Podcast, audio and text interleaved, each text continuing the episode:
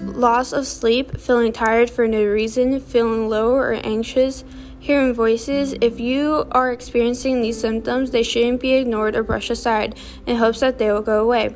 Like other diseases, we need to address mental health concerns early, identifying an underlying illness, and plan an appropriate course of action on a path towards overall health. Take a mental health screening and find out more at mentalhealthamerica.net. See a guidance counselor if you are experiencing any of these symptoms. Help is available.